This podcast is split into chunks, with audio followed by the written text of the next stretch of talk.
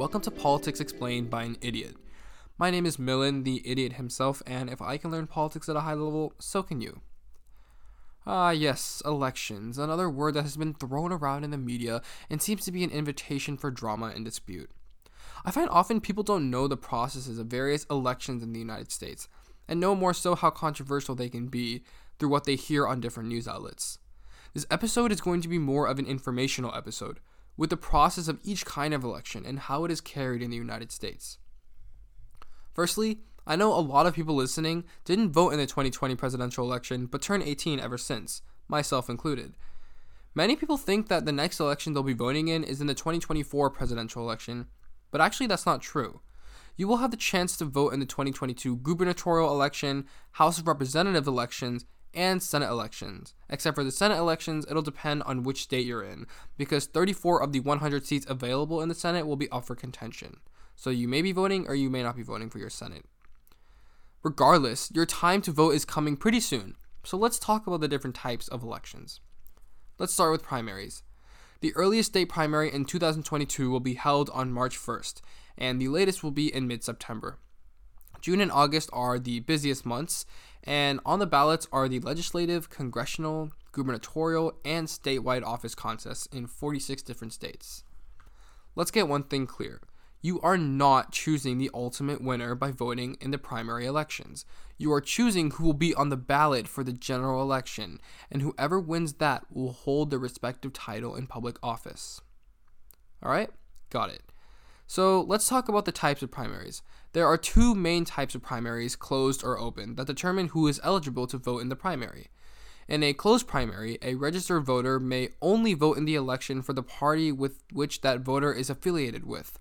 So, for example, if a voter is registered as a Democrat, that voter can only vote in the Democratic primary, and same with a Republican. If a Republican is registered as a Republican, they can only vote in the Republican primary. In an open primary, on the other hand, a registered voter can vote in either primary regardless of the party membership. So if you are a registered Democrat, then you can vote in the Republican primary. This is basically a code word you can say is that you're switching your teams. The voter cannot, however, participate in more than one primary. A third less common type of primary is called the blanket primary, which basically means any registered voter can participate in any primary. So that's basically the gist of primaries. But let's talk about the Senate. Each state has two senators who are elected to serve six year terms. Every two years, one third of the Senate is up for re election, which is why in 2022 there will be 34 out of the 100 senators who will be rerunning for their seat. To be able to run in an election for the Senate, you have to be 30 years old by the time one takes oath of office, a citizen of the United States for at least nine years, and a resident of the state from which one is elected.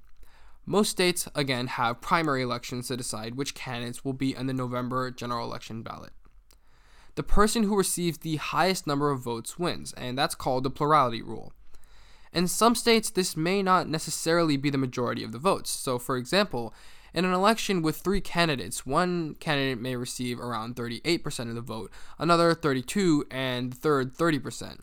Although no candidate has received a majority of the votes, meaning 50% or more, the candidate with 38% will win because she or he has the most votes. In other states, if there is no majority, there is an instant runoff election between the top two candidates, and that's actually what happened in Georgia with Jon Ossoff and Raphael Warnock. In regard to the House of Representatives, a representative is elected by those only eligible in the residing district of the candidates who will represent them.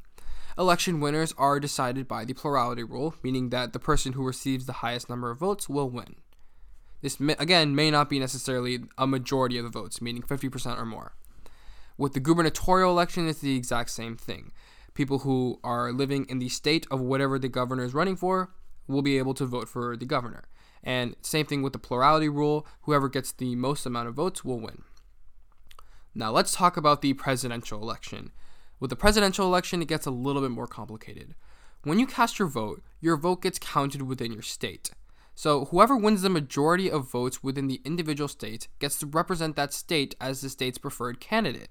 So, if people are voting for Democrat or Republican and the state majority votes is in favor of a Democrat, that state is now labeled as a Democrat, and same thing with Republicans.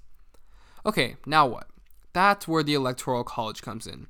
The Electoral College is a body of individuals who represent each state according to their population. Each state gets a certain number of electors based on the number of districts plus the two US senators within each state. So basically, how many people are in Congress within that individual state. So some states will have more electors than other states because of their population. For example, New York has 29 electors and Alaska only has 3 electors.